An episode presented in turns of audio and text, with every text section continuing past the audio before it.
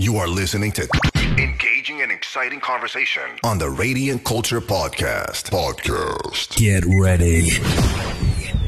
Now.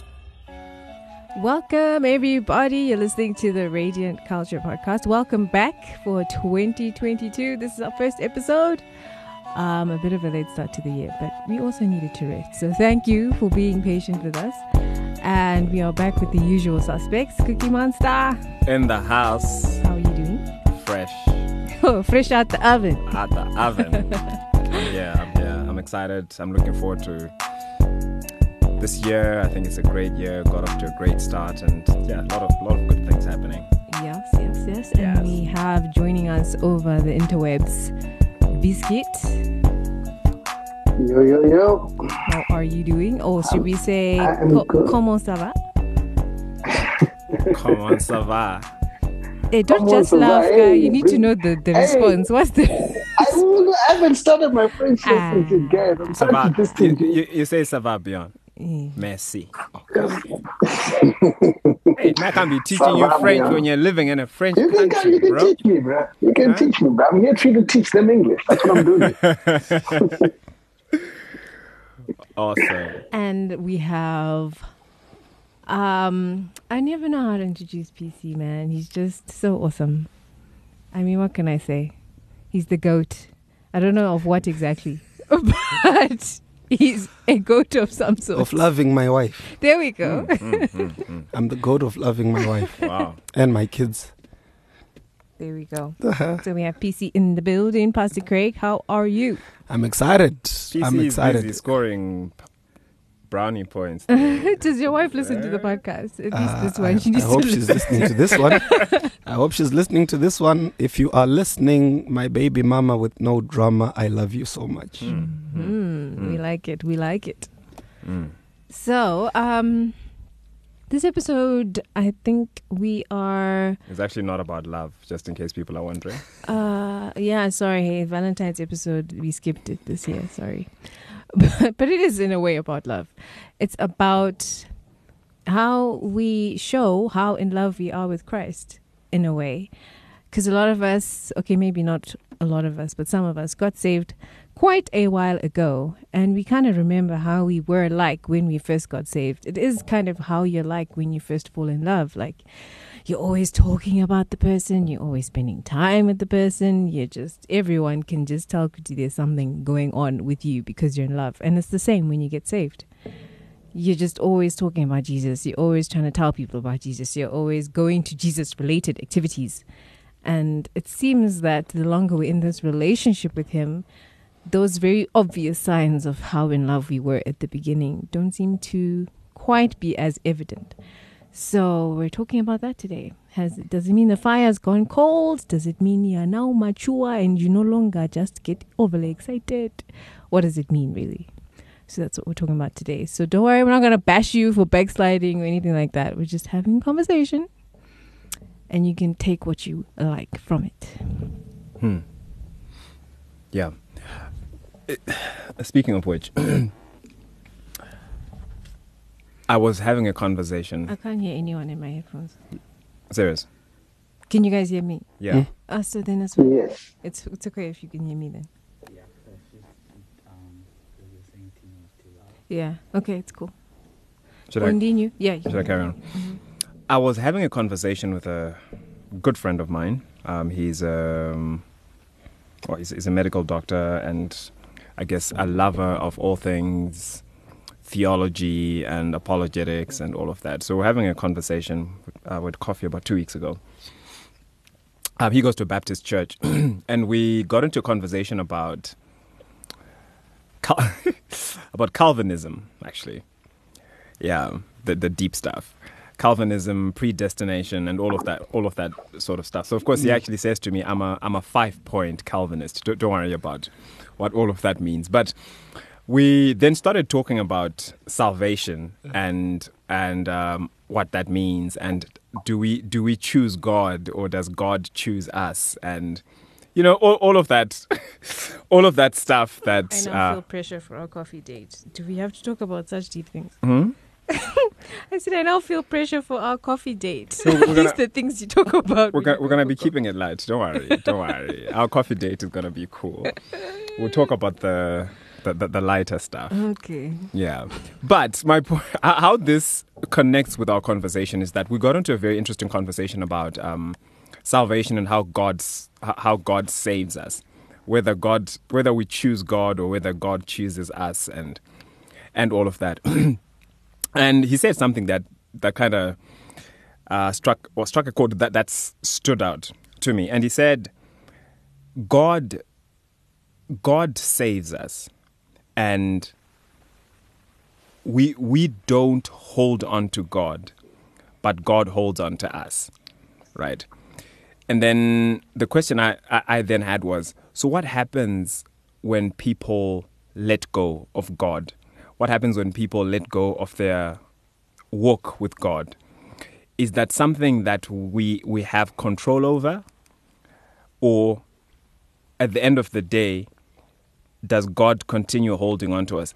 And that, that then led on to the point that if salvation is something that God does and, and, and, and works within us, can someone who's really walking with God actually stop walking with Him? So it was one of those one of those type conversations. So yeah, like I'm saying, a lot of deep, deep sort of stuff that we're talking about. But the point being, if you're walking with God, to what extent do you hold on to God? And to what extent does God hold on to you? Yeah, I, I- I guess that's that's what I'm I'm putting out there. Sorry to start us off on on On that. on that. That that wasn't the intention, but anyway, I'm just putting it out No, there. it's all good. Yeah. You're not looking for an answer, are you? Uh, maybe let's just yeah, let's just let it ruminate. we just we just let it float, and then, maybe maybe some, if somebody wants to jump in, they can To they- that. Yeah, All right, let's go. We'll come. We'll come to it somewhere in the conversation. awesome. Absolutely. By the way, I'm just going to come for the coffee as well when we do the coffee. Yeah, You- please. When you're talking, I'll, I'll be I'll be specializing on the coffee part. by all means, by all means. But I love I love this subject because we've seen many people who uh, sometimes you know people who walk with God, or rather people who are together with us, serving together in church, serving together in youth group, and then sometimes people totally lose their faith, or uh, guys just aren't as connected to the things of God anymore. I Or- think we need to address that Christianese term of on fire. Mm. Because that's usually what we say. Kuti, Ah, it's not really on fire for God anymore. Like, what is that about? What What do you even mean when you say that? Because we kind of use it as a measure to say, mm, this one is no longer as devoted Right. as they were before. But how are we supposed to see that with human eyes? Is it that evident? Like, what are they doing when they're on fire versus when they're not on fire? Good question. And there also seems to be like one brand of what is on fire. Yeah. Like there's just one type. And everyone has the same type of fire and the same expression of their zeal. Mm. And whenever you're off that brand, suddenly you you are said to have backslidden. Yeah. Well, may or may not have, but apparently it looks like that. Yeah. if if we are defining terms and addressing terms, can we even go to the actual term yaguti backsliding itself? Can we just address that mm-hmm. and and just start there? Very good point of departure, I think. Yeah. Maybe a basic, a basic explanation or a basic definition for the purpose of this discussion could be turning away from God, Okay. departing from the faith. I hope that's not sounding too technically off or complicated. I think I think that's fair. Mm. Yeah, I think that's fair. And then being on fire. Being Is on fire. Something you can define. Uh, sure, uh, sure. And this uh, allow me to be a bit subjective Yeah, I think because is a I've very never had a moment and time to really define what being on fire is. I guess it's generally uh, being considered to be zealous hmm and involved in the things of God and His church. Mhm. So one who is on fire is excited and is heavily uh, involved. So one who is no longer on fire, on fire, in fire, out of the fire, um, is one that has lost interest, Mm-hmm. Mhm. that has lost passion, that has lost even the practical um, uh, and active involvement in whatever it is that God is doing. I guess perhaps that's what people talk about when they're saying on fire, Yeah. that kind of a thing. Perhaps that can also be a point of departure Right. to say one who's no, who's, no, who's no longer on fire is no longer excited and interested in what used to um, captivate, consume, and get them to be actively participating. Right. Yeah. Right. What I have noticed, and thank you for that, PC. What I've noticed um, is that we tend to um, the journey, and I, I think the journey for a lot of people is we get saved, uh, we become part of a church, a group of you know, church, a youth group, or something of that sort, and we, you know, we're part of this great community, faith community. We're growing together, keeping each other accountable, encouraging each other, praying together, doing all these things. And what typically tends to happen is because for, for one reason or another, people um, sometimes relocate, they go to other places. Sometimes people leave certain churches because of, you know, if they get married or, you know, they, or for all kinds of reasons. And there's the element of the gr- almost this group, um, what can I call it? Group devotion that we have together. And and I feel as if w- what what has happened and I've witnessed this what has happened with a lot of us is that when we when we move out of those groups mm. and we now have to do life in a different setting mm. our devotion is put to the test. Mm. Our discipleship walk is then put to the test. And sometimes we're thrust into environments where there isn't that much support or maybe it's different. There's a lot of temptation whatever the case is. So so I guess the the being on fire bit, I I think it's it's possible and even easier to to be on fire when you're together with people who are on fire.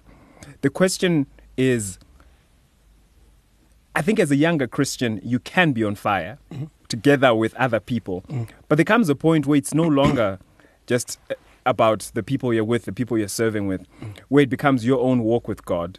It becomes your own value system that you're developing. It becomes your own discipleship walk, th- that sort of thing. And and often that can we can um, miss. It's it's easy to misinterpret how somebody is walking because they don't appear to be on fire in the way that we think they, they, they should be on fire. You know what I'm trying to say? So like I'm saying, my, my the friend that I was talking I was talking about, he used to go to a Pentecostal church, and now he's he's he's going to a Baptist church. But for him, it's because of a something that God is doing in his heart, and he's like, I'm I'm I'm at a, I'm in a much richer place in terms of my walk with God, my theology. But somebody else can look at that and be like, ah, but dude, What happened? what what happened you know so so i'm just saying um th- th- there's there's all those dynamics to to consider as well but i think that the, the main thing being personal devotion versus uh, what happens in a, in a group setting Yeah. Okay. Um, I think coming back to being on fire. Uh, first, let me address the issue of the group aspect. I, I believe is very biblical yeah and it's necessary. It's a pillar of what the church must be or should be, insofar as somebody's uh, uh, walk and um, and in particular to this discussion, their zeal for God is. The Bible is very clear in Acts chapter number two. They devoted themselves to fellowship. Hmm So you get to see that fellowship is a key pillar in the development of a person's individual Christianity. So take out the element of uh, group involvement, participation, etc., in a person's life that's bound to have an effect on their walk with, with Christ. It's, um, it's totally priceless that a believer must always be in constant touch with certain other people. So I don't think it's at odds with the personal side. right The personal side, as far as I'm concerned, is um, a person's personal communion with God. So, whilst um, probably in the group side, you're experiencing God with others or through others. And this is very important because um, today, in particular, I was having a discussion with someone who's not, uh, and we are talking about uh, missing church, right? And I shared a particular scripture about a, a different matter. That, and they, this is what they said. They said, "Ah, I was reading this today, but I didn't see it the way you, you said. Then I told them that this is why we need fellowship. This is why we need a community. because sometimes there's aspects of God you see through others. But that's one. But it's not at odds and it must never be um, uh, the be all end all that, um, what can I say, takes over the individual communion Right. with God that a person is supposed to have predominantly through their prayer life and through their personal Bible reading, as far as um, I'm, I'm concerned. So they are not necessarily two diametrically opposite uh, factors, but as far as I'm concerned, they're two legs to one body. That way you have fellowship on this side, you've got your own individual um, walk and communion on the other side. And together, together they form what I would com- call a complete uh, aspect that contributes to this on fireness, as it would be. It's not good for a man to be alone, so we need companionship, not just for marriage, but generally the way he's made it is that when we have people with us, the fire in them, if I can use that term, right, with the fire in me, just becomes a bigger fire. But I have to also be doing something on my own. So what I'm doing on my own in terms of my relating with God uh, comes up to to keeping me on the on the right path or in the in the right fire zone, if I can use that kind of um, that kind of speaking. Yeah. I like that. I like that. Biscuit, Yeah. you're you're you're, you're out you're out there, man. You're out there. I'd love to hear what you think about this this discussion as well. Uh, so far, um, I'm, I'm listening, I'm agreeing. Um, and yes, we do need community um, more than people give it credit for. Uh, what I've seen happen, and I don't know if this is necessarily adding to the conversation or not, but just my watching over the years from the period maybe when I joined the church and everyone around me was on fire and to the period where now most of those same people have either left that church, gone to other churches, or are not going to church at all. One of the things that happened along that journey is they all seem to come to a point where they um, decide that uh, that the value that they're getting from the community is has become destructive to them, and they feel that they can seek God on their own in their own private time. They end up valuing that private time more than they uh, value the community. And more often than not, it seems because seems to be because they became disenfranchised with the idea of that community. So, um, just adding that to the discussion, uh, from what I've seen happen. That's powerful, you know. Um, reflecting on this, I almost want to jump into what uh, says Ambe is saying. Okay, let me talk about community a bit, then I'll come to my point. Sure. Uh, my own research or just observation, if I say research, that might not be a very good word, into why people um, delve away Yeah. from community is just, as far as I'm concerned, mentioned just one aspect there. I, I, I, I put it in four S's. You know, the reason why people stay away from community, number one, sin. Okay. Mm-hmm. Sin generally has a way of drawing you away from community. Mm. Adam and Eve are perfect examples in terms of God. Number two, as would um, uh, have been mentioned by Tino, I call it strife. You know, when there's some sort of disenfranchisement based on whatever factor Right. that happens with a particular grouping, it makes a person draw away. I believe that these are inherently satanic as far as I'm concerned, because the devil never wants people to be connected. Number three, I believe that um, sorrow, I call it sorrow, personal adversity that um, drives a person away from community. The Bible says in Exodus, I think it's 8. Or is it 8 or is it 6 8? Um, Moses, when he spoke to the children of Israel, the words of God, they did not listen to him because of their hard uh, oppression at the hands of the Egyptians. And then finally, I call it um, spiritual, either immaturity or um, spiritual something in terms of just lacking certain disciplines. Spiritual anemia. and that's where I'm wanting to dive into with regards this on fire thing. To say, uh, do you guys remember the law of the conver- conservation of energy in high school? I still remember something like that. Energy can neither be created No, just nor destroyed, but can only change from one form Yeah. to another. Yeah. I actually don't think that people necessarily um, get off the fire but the fire is just channeled to something which is not God. Right. You see, and the Bible, if I was to use a, a technical Bible uh, s- s- uh, a word here, it would be idols. Mm. You see, so where, where a person was very committed to God, if we find out that their commitment, even just to reading the word, because when you say on fire, remember, it's not just on fire in terms of liturgical or church programs, right? Yeah. It could be just a fire to read the Bible in the morning Yeah. right? Or the fire to pray. You see, if the person has got no zeal, interest, passion for that, it's not that the fire is necessarily gone, but it's just been diverted to another thing. Mm-hmm. Like I said, the Bible calls that idols or mm-hmm. other gods. Mm-hmm. What is my definition of a god? A god, and this would come back to our discussion here to say these are the things that, uh, in quotes, remove the fire. But I'm saying it's just diverted uh, passion, right? What are the thing? What's what's my definition of a god? Anything, and this is I think the simplest I can give.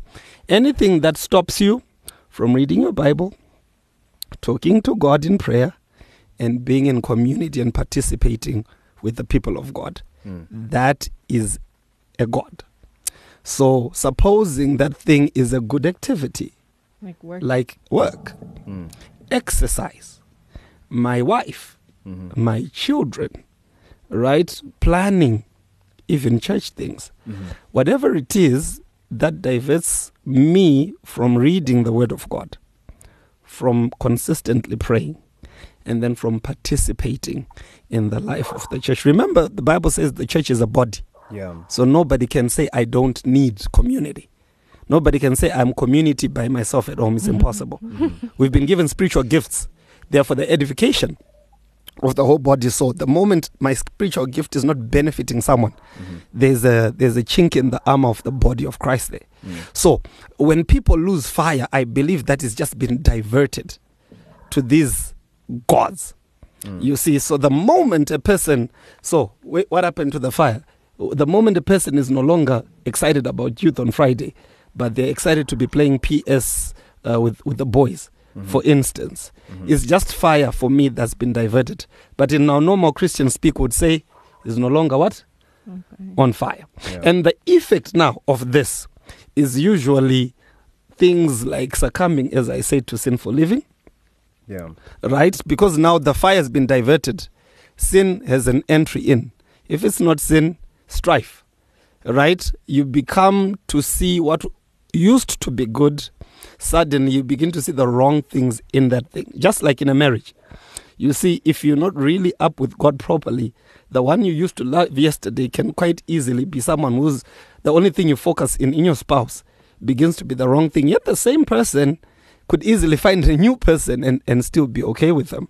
So you then find sin coming, you then find if it's not sin, it's strife, right? If it's not strife, it's a person that's overwhelmed by the sorrows of life. And then when we talk about the sorrows of life, sometimes some people make it look like their sorrows are so unique. And I speak respectfully here, and I hope I'm not talking too much. But all of us have sorrows. When we're in community, when we're worshiping, when we're participating, it's not like all of us don't have financial problems or challenges with our kids or families or whatever, and so forth. Yeah. So what's, what's, what is it with this person that that their sorrows are amplified, that they can't handle them, that we who also have sorrows are able to still do it and love God? Is because the fire has been channeled to the wrong things. That is, I, I- and I, I like how you've categorized uh, those things um, and those different S's that you gave, because I think that also helps to to give it some some much needed context. I was just laughing when you're talking about energy, and I, I just started thinking this sounds so new age. Uh, No, I'm, I'm just I'm just joking, but I mean I mean the whole the- please check him out. the whole the whole energy the whole energy thing. But the the point being that I think you're so right and this brings me immediately the thought that came to mind as you were speaking is the um, whole thing about the lockdown. That because we've been forced due to the lockdown to have to do church online virtually which has been a great blessing in many ways right but it's also made a lot of people very um, comfortable with doing church at home and on their phone or on their laptop or whatever on their iPad.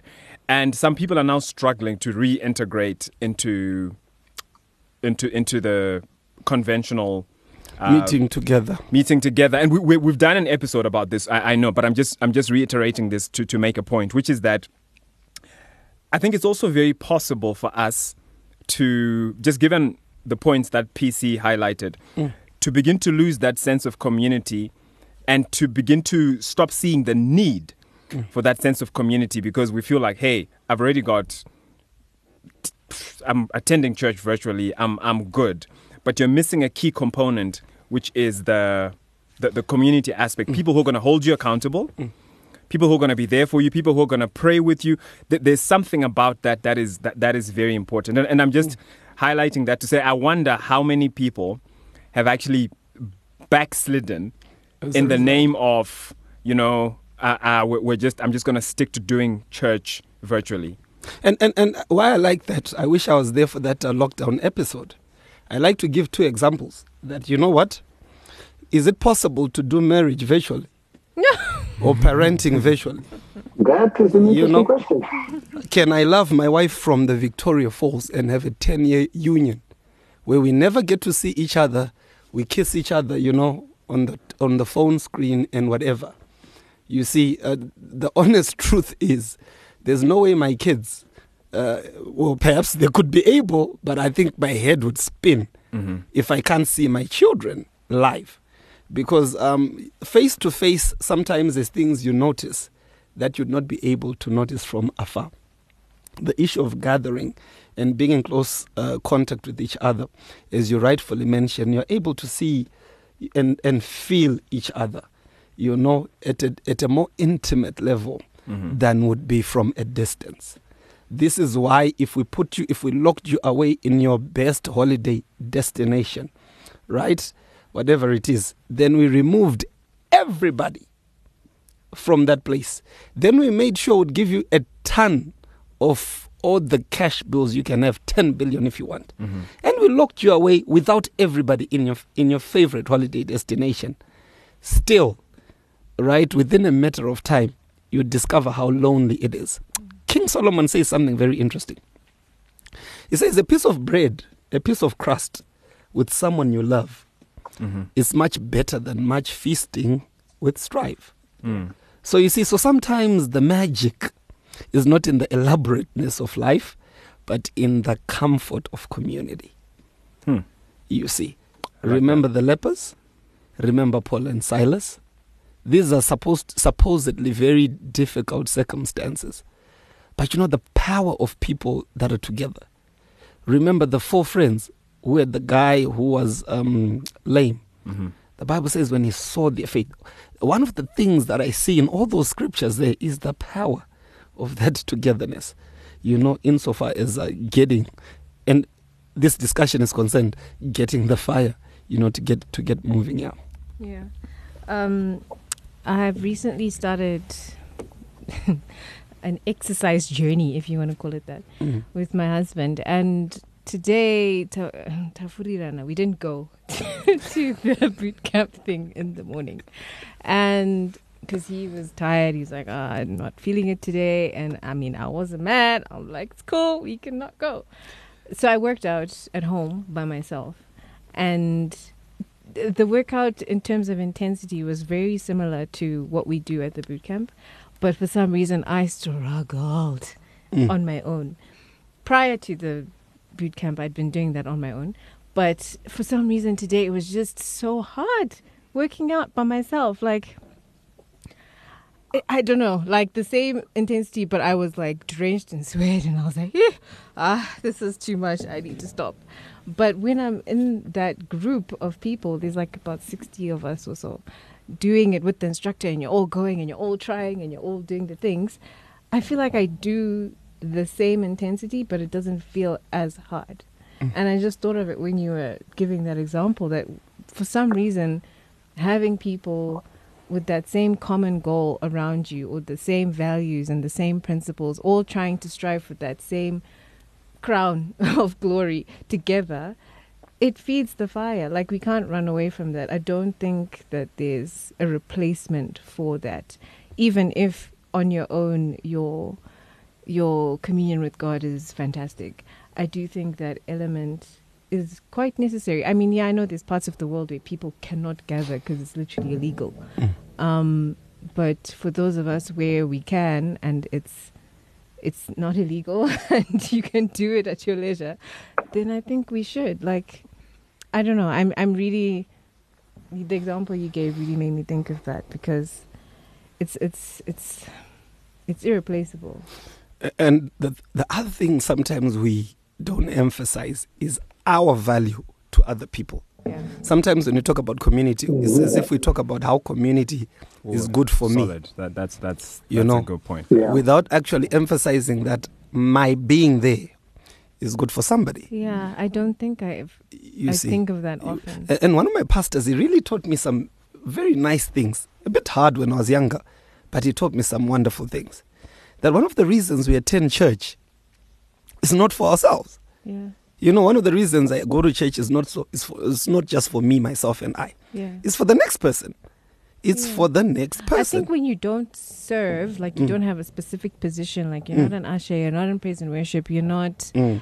a preacher, you're not a teacher, you're nothing. You're just okay, not nothing, but Mm.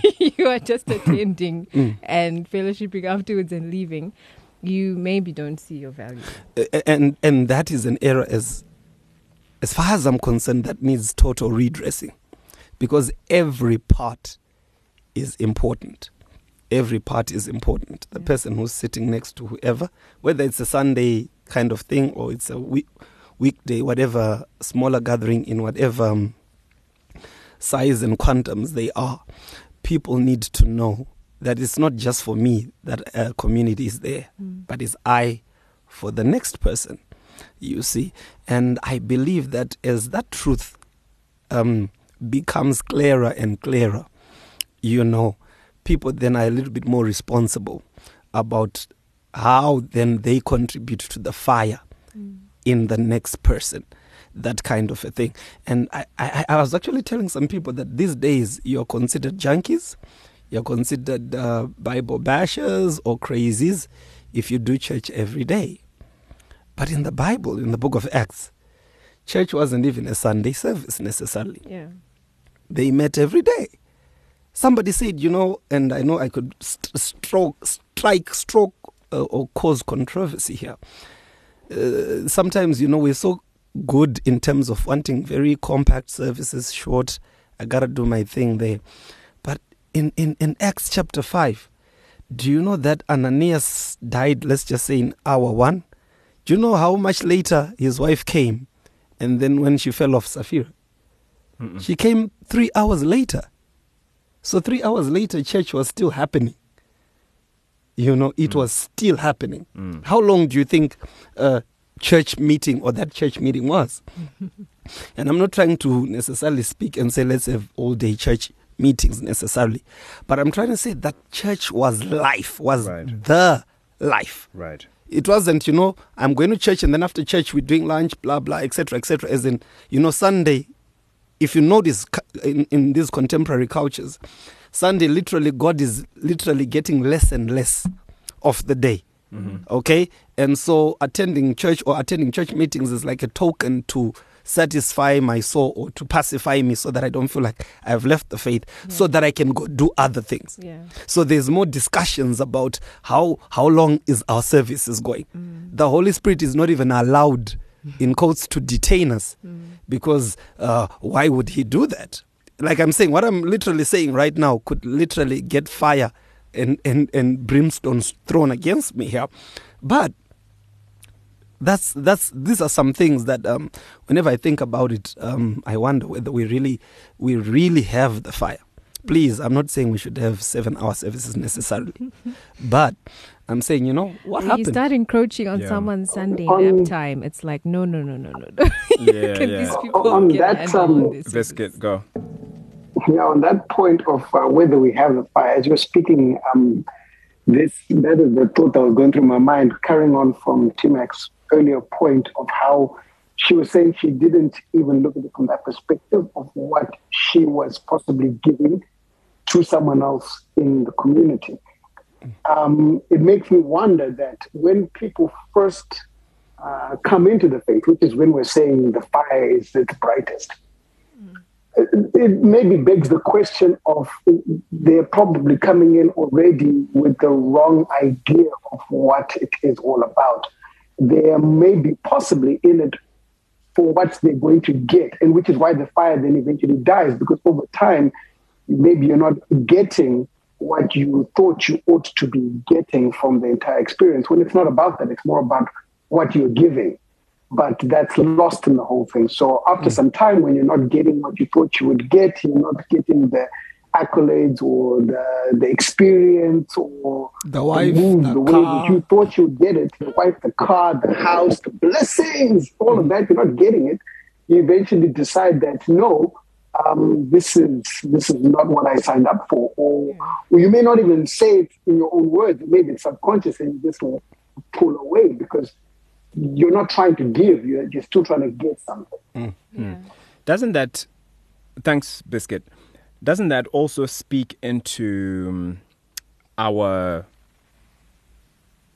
doctrine, theology, disciples discipleship structures within um, that particular if we're referring to a particular church mm. grouping for example mm. um, i heard somebody once say what what it takes to get them is what it will take to keep them. so something along those lines, right? So I'm just thinking that for me right now, at my, the stage that I'm at as a Christian, is I, I don't like gimmicks anymore. I'm not. There was a time when I was really impressed by certain types of messages. I'd be on TBN and watching all these big preachers. That that's that's where I was at at that time. But but as I as I watch my own walk and my own journey, I'm thinking a lot a lot about things like doctrine. About you know, is this is this correct theology? Does does this make sense? Because I guess I'm just more conscious of things like that, right? Mm. So what I'm wondering about right now is if um, if we're, we're brought into uh, churches I mean, I'm just using church generically here. If we're brought into churches where the, the, where certain things are not in place, where we're, we're attracting people by things that don't have lasting value, then I think it's very easy that after a while, if, if those things are not being met anymore, somebody can leave. Mm. But I, but I think that if somebody is really coming into a place where where there are structures for discipleship, mm. where there is proper fellowship, where there is proper love, and mm. um, and the focus is really Christ to say, hey, listen, in our church, yes, we don't have the best sound system. Yes, we mm. don't have the most amazing lights, lights and whatever, but we're all about the love of Christ, the, the mm. power of the gospel, the truth of the gospel. Want you to know that you are loved by God, you're loved by. I really believe that if somebody encounters that in a real, genuine way, mm.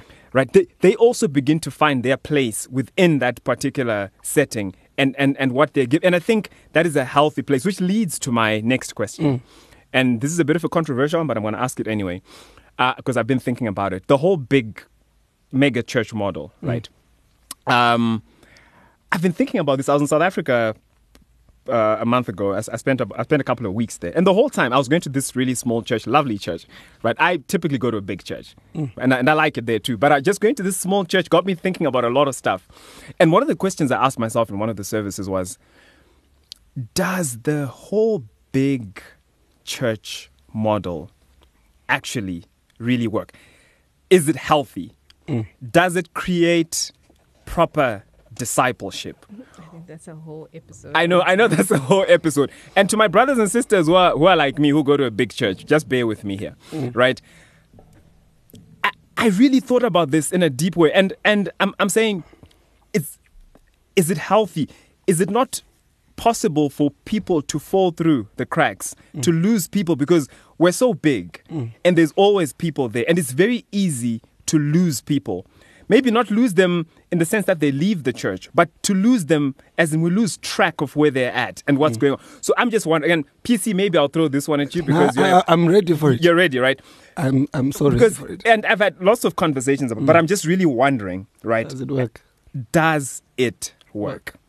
Well, praise the Lord. Listen to what I said. Praise the Lord. I don't want to preach, but um,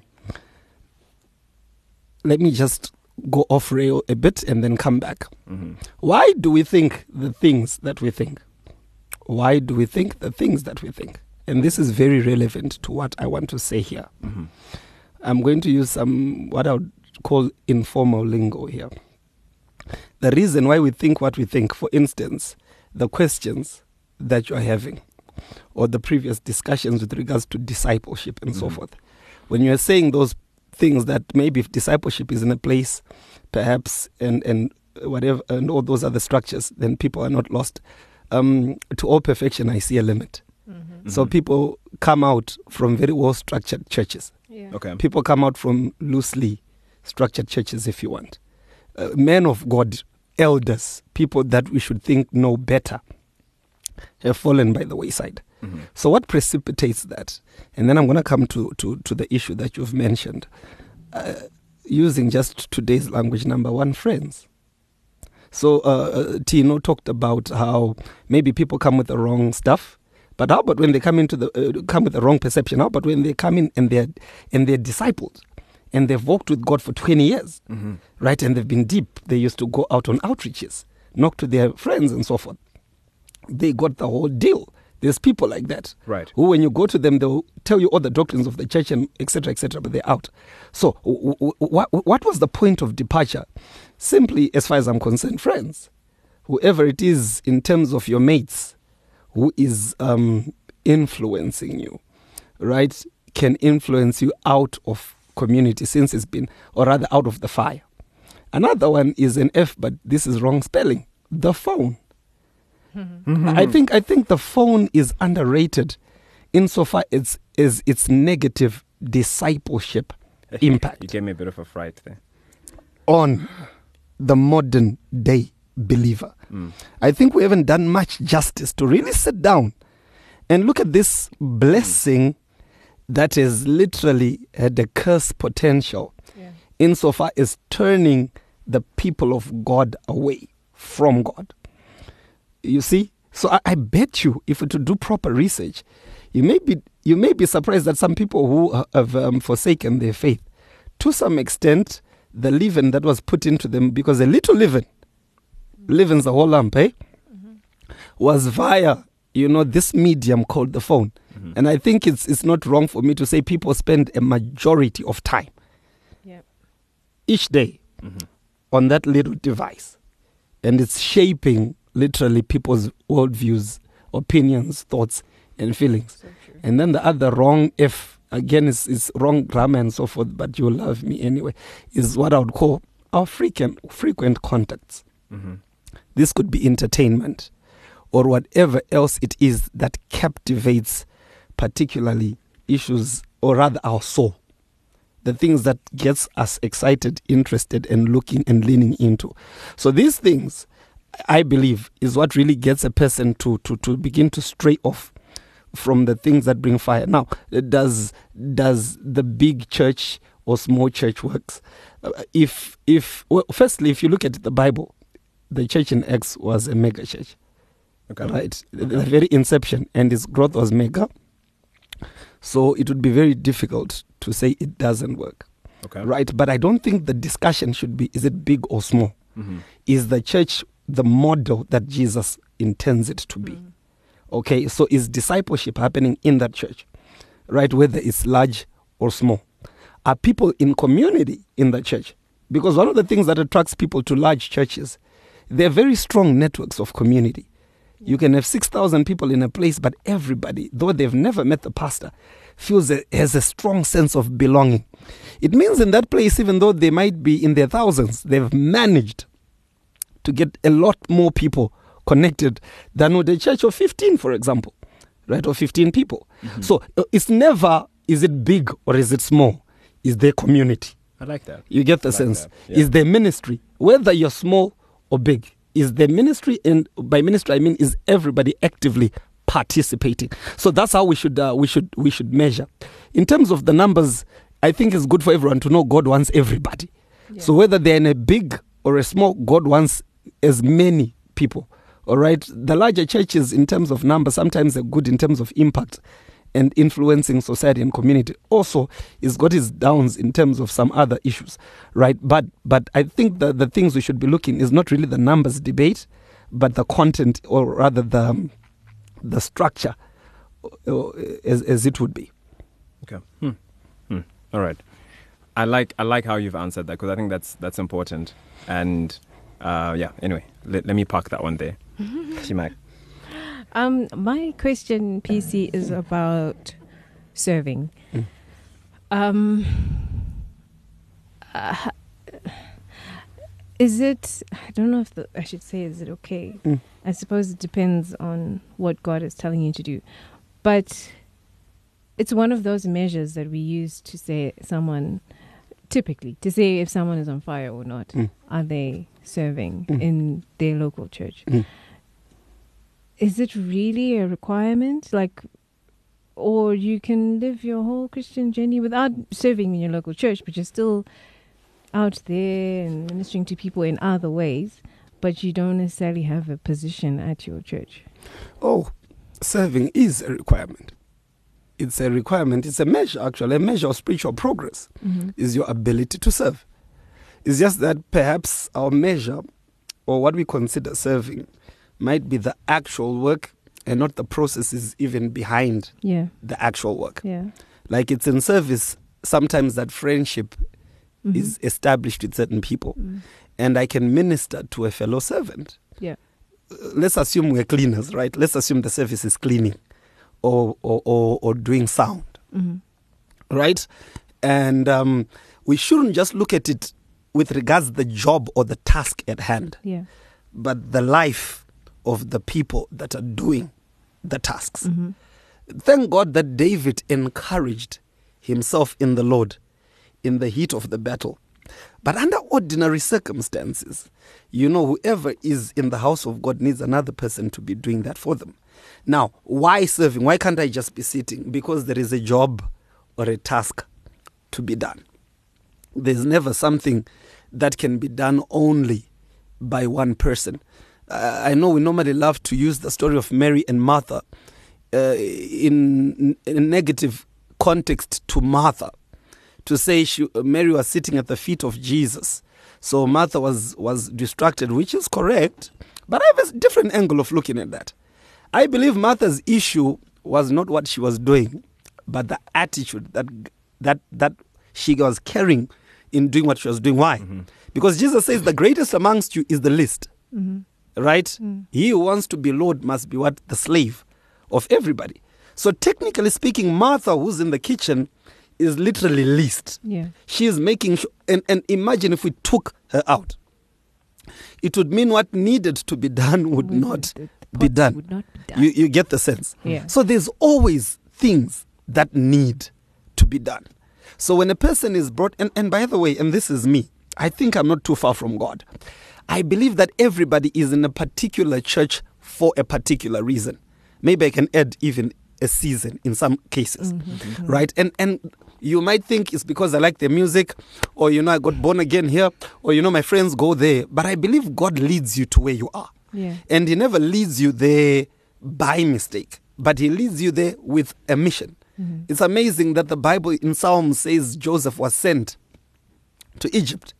Imagine the sending via a pit. Imagine. Imagine, but he was sent. So, all of us, if we then have this uh, missionary view to our being in church, suddenly we sa- start seeing the necessity of service, right? From serving with your finances, if I can use that uh, term, right, to serving in terms of um, just helping. Just helping. I always tell some people say, okay, Pastor, I want to serve. Um, how do I serve? How do I know how I serve? I say there are different ways to know how God is calling you to serve. The, the most common one we talk about is interest, right? Interest or passion, Yeah. right? Or maybe you received a prophetic word. But one, one I normally love to throw in there is the call, the call to service. Supposing somebody comes to you and say, please help. Remember, Paul went to Macedonia. The Bible says in the dream he, he, he heard the person saying, come help us right? And they immediately interpreted that we need to go there. So sometimes a call can be made, you know, and by call, I'm not talking about behind the pulpit on a, on a Sunday service, but someone can actually ask you, hey, can you please help me uh, spread out the flyers before the service? Or ready for me, that's a sign that a person is supposed to serve. So, so, so, so service is a sign that somebody is making significant spiritual progress. Mhm. You see, absolutely. And in any case, that's also how we grow. And our spiritual gifts also find ways and expressions in, in places like that. That's Yeah. even where calling is noticed. That's even when um, you know, the body can be edified because you're starting on those lower ranks and uh, going up to the very higher levels. Yeah. That's me, guys. Right. but and on that as well, Huh. um, is this something that we should apply moderation to?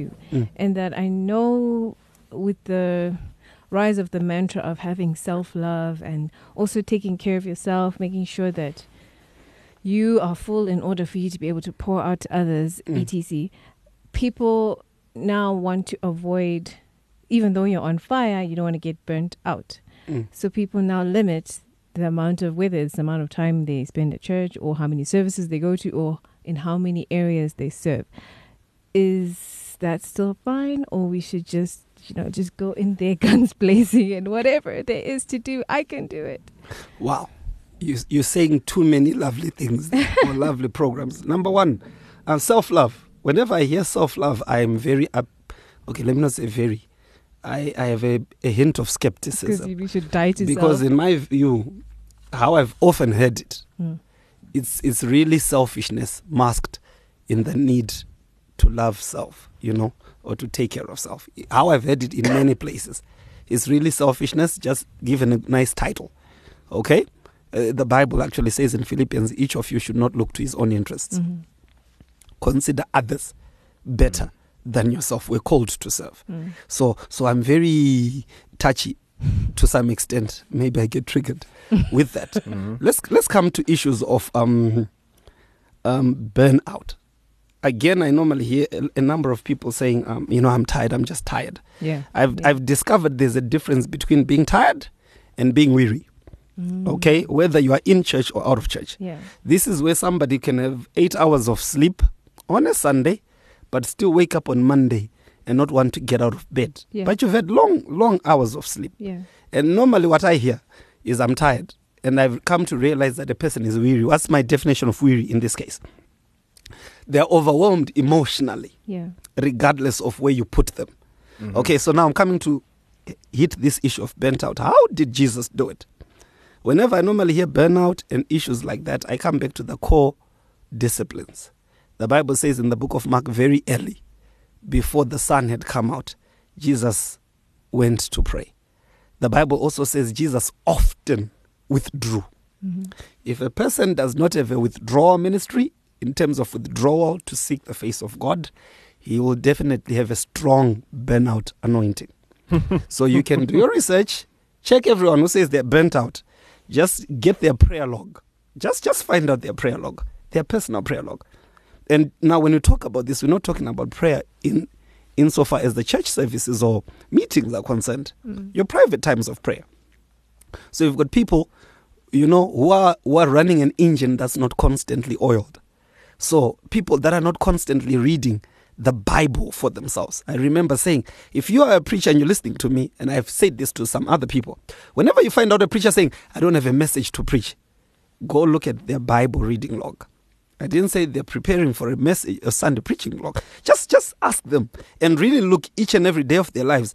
Have they actually been reading their Bibles as a person who's wanting to feed from the Word of God? Mm. So burnt out, etc., is normally associated with not having enough time with God in prayer and the Word.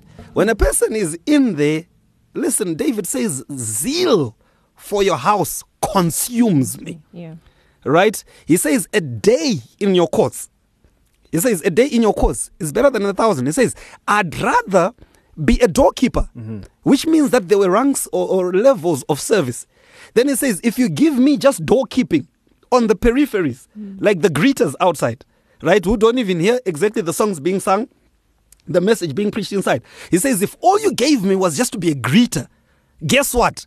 I'd, I'd, I'd have that for over anything. Mm. It shows you that the person, by the time they come to church, is like that drunk guy. By the time they get to the bar, he's already gone. All right? Whatever little he gets there mm. is just adding fuel to a fire that was already there. Mm. So you see, what happened to believers that know how to spend time with God? Hmm. These are the people when we get into ordinary meetings, everybody has a word from the Lord. You know, six people can say something, and you know, everybody with striking accuracy is in sync with what God is saying. But what are we having? We're now having the form. So we're doing the things of God, or rather meetings, church meetings, and whatever programs, but with people that are not oiled. Mm. And so you now hear these things saying, burnout, I need to stop serving, I need to stop. You know what Jesus says about his father when he's challenged about working on the Sabbath? Says, ah, Oh, well, guys, my father is always working. Yeah. He says, My father is always working. And and I was telling this to some people, do you know, right now we're having church, but even on a Sunday, God is not really having church, He's always saving people. I was trying to emphasize the need for constant evangelism. Mm-hmm. You see, because there can never be a season of evangelism and a season of no evangelism, mm. that kind of a thing. But when you find this fire for these things missing and lacking, just go back and investigate those people, their prayer lives, and their and their study of the Word of God. Mm. And I think this is where, as you say this, PC, and thank you, because the, where where I actually wanted us to take the conversation as we as we wrap up here is the whole. Uh, we've spoken a lot about community, which is crucial and key. Uh, just the whole aspect of personal devotion, um, and I think you, you, you've already you've already sort of touched on that, um, which is that if we don't have a personal devotional life where uh, we're not seeking God for ourselves, where we're not spending time in His Word, and I can I can say this for myself that I know those seasons in my life where I've not been reading the Word as much as I should. Right? Um, actually, I remember earlier in the year. Um, I was challenged by something that you posted, where you, you're posting a lot about prayer. Because now I'll just be reading your post in the background there. You posted stuff about about prayer, Noted. and um, I remember you, you. There's a scripture that you posted, a James scripture in James, which says, "Is any of you in trouble? Let him pray." Right. Uh, uh, this is my paraphrase here, and I thought the only the only reason why you pray when you're in trouble is because you have already placed God in the position where He is the one that you run to. He holds a certain position in your life. And I think the reason why we end up trying to figure things out on our own and we end up trying is because we've left God somewhere. And I think that comes back to that point of not having that personal um, Devotion. d- d- devotional life. And I think that's something we, we have to discipline ourselves to do to say part of walking with God is that we have to have that devotional life. When you travel, um, do you have a Bible app on your phone? Right? Do you have a small Bible that you walk around with? I think th- those are things that we need to challenge ourselves to do. Then I just want to read something quickly, uh, which is a, a C.S. Lewis quote that I think is quite relevant. It's from Mere Christianity. He says, God made us, invented us as a, as, a, as a man invents an engine. A car is made to run on petrol, and it would not run properly on anything else. Now, God designed the human machine to run on himself. Come on. He himself is the fuel our spirits were designed to burn, hmm. or the food our spirits were designed to feed on. Preach. There is no other. That is why it is just no good asking God to make us happy in our own way without bothering about religion. Right? And of course, he's referring to religion here in, in this context. And he says, hmm. this final statement is amazing. It says, God cannot give us a happiness and peace apart from himself Come on. because it is not there. Wow. And I just think it's it's so profound because I think in many in many ways we start looking for for for peace for all these things in other places, and we forget that the only place where we're gonna find the things we're looking for is in God, and He cannot give us anything else because there is no other thing that we can go to apart from Himself. My beds are my spouse. Yeah. Yeah, yes. Eh, eh, by the way, that personal devotion thing. That's why I said. That's why I said. Sorry, I'm just reiterating myself. Yeah, sure. Watch out for your friends. Watch out for your phone. Watch out for your frequent contacts. Mm. Because these are little leavens, you know, that come to just slowly, you know, erode Yeah. yeah, your personal devotion. yeah. I always tell this to people. After one of those powerful, and I think people of a Pentecostal persuasions would understand. Have you ever tried to do two things after those powerful Holy Ghost services or those services where they say, you say there was an encounter? Immediately after that, go watch TV for two hours. Just go watch TV for two hours. After such a deep spiritual encounter, go do two hours of TV. In fact, two hours is long enough. It's too long. One hour. And then check how you're feeling right after that. Or after one of those, go eat. Just immediately go and start chowing. Just go start. Please, I'm not saying chowing is wrong. And then just check. Just check your, you know, use your your, your informal spiritometer, you know, to just check where you are. So so we really need you know that that personal devotion thing is let's just watch the people we we're friending, how we we really consuming issues on our phones, and these are the things that we, you know, they come in and. Uh, try to give us a happiness that's outside of God. one one final thing. Sorry, one Uh. final thing. Mr. Producer saying we have to wrap up. Uh. Um, Sorry, Mr. Producer. it's the other aspect, which is what responsibility do we have to check up on people in our communities? Because I think that that's a key one we didn't touch on. Mm. Um, and I guess maybe we can just quickly go around, uh, or if somebody wants to take that one, to Mm. say wh- what is our responsibility and what can we do to ensure that we we're following up on people, we're checking up on people Mm. on, on, on where they're at. Because I think that's a key one as well. Read Genesis 4. The questions of the Bible are amazing. Uh, Genesis 3, where are you, right? But Genesis 4, you know, when God asks questions, Mm. that question is very deliberately said there. Where is your brother? And the wise guy responds to God with a question Am I? Am I? And God, being kind, he doesn't respond to that question. If he was a Zimbabwean parent, you'd have been hearing a, a clap right there. You know, am I my brother's keeper? Mm. You know, pastors are going to be accountable for members. That's what the Bible says in Hebrews. That, you know, let's submit to them because they're going to give an account. Mm. So the believer must know. This is why I said we do not attend uh, church meetings for ourselves. We are accountable for the next person. Remember, we are one body, Mm. right?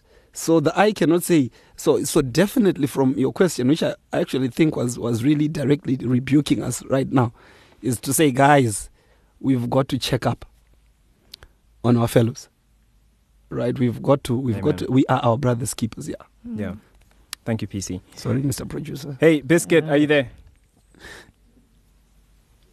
Not. Okay, Biscuit's gone. Thank you. Hmm? He's cooking.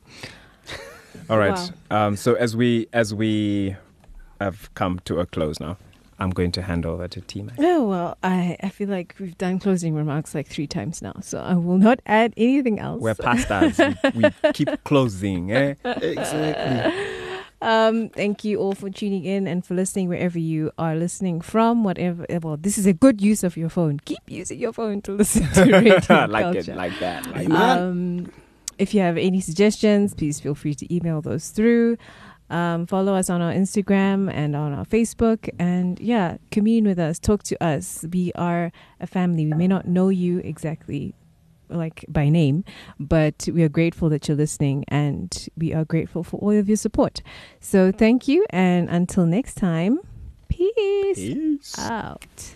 Thank you for listening to this week's episode of the Radiant Culture Podcast. If you want to make a contribution, make a suggestion, or have a request, you can get in touch with us via email on radiant at thehub.co.zw or inbox us on Facebook and Twitter.